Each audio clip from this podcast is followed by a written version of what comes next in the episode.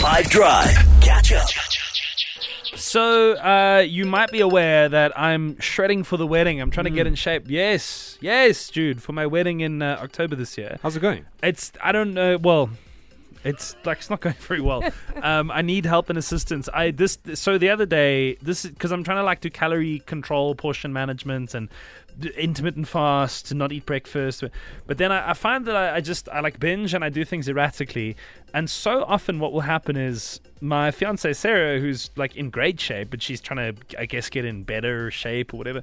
She often like gets to the end of the day and she she won't need to have supper. She'll like snack on something like popcorn or something like that.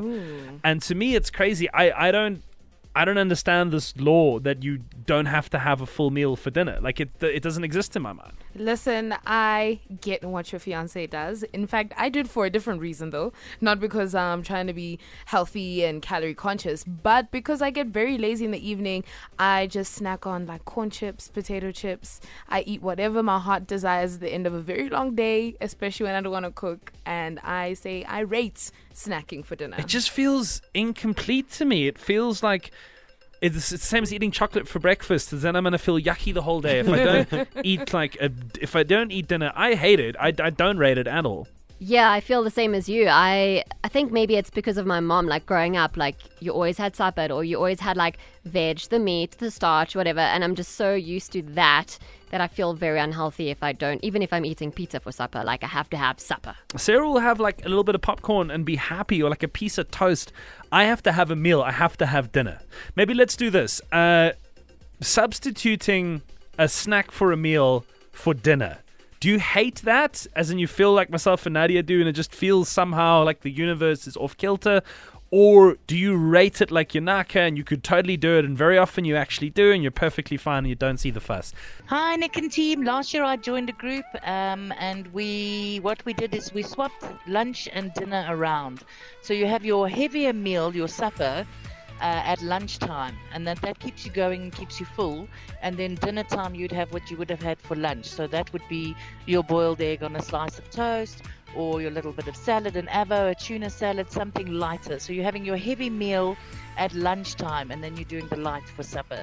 That seems to have worked quite well I'll give it a go, B, but it's just for me, I find that the problem is come one in the morning, that's when I'm to really, really make up for what I lost at dinner time. Do you know what I mean? That fridge is to, I'm to like leave packets of cheese lying on the ground and it's, it's to be like a crime scene in there.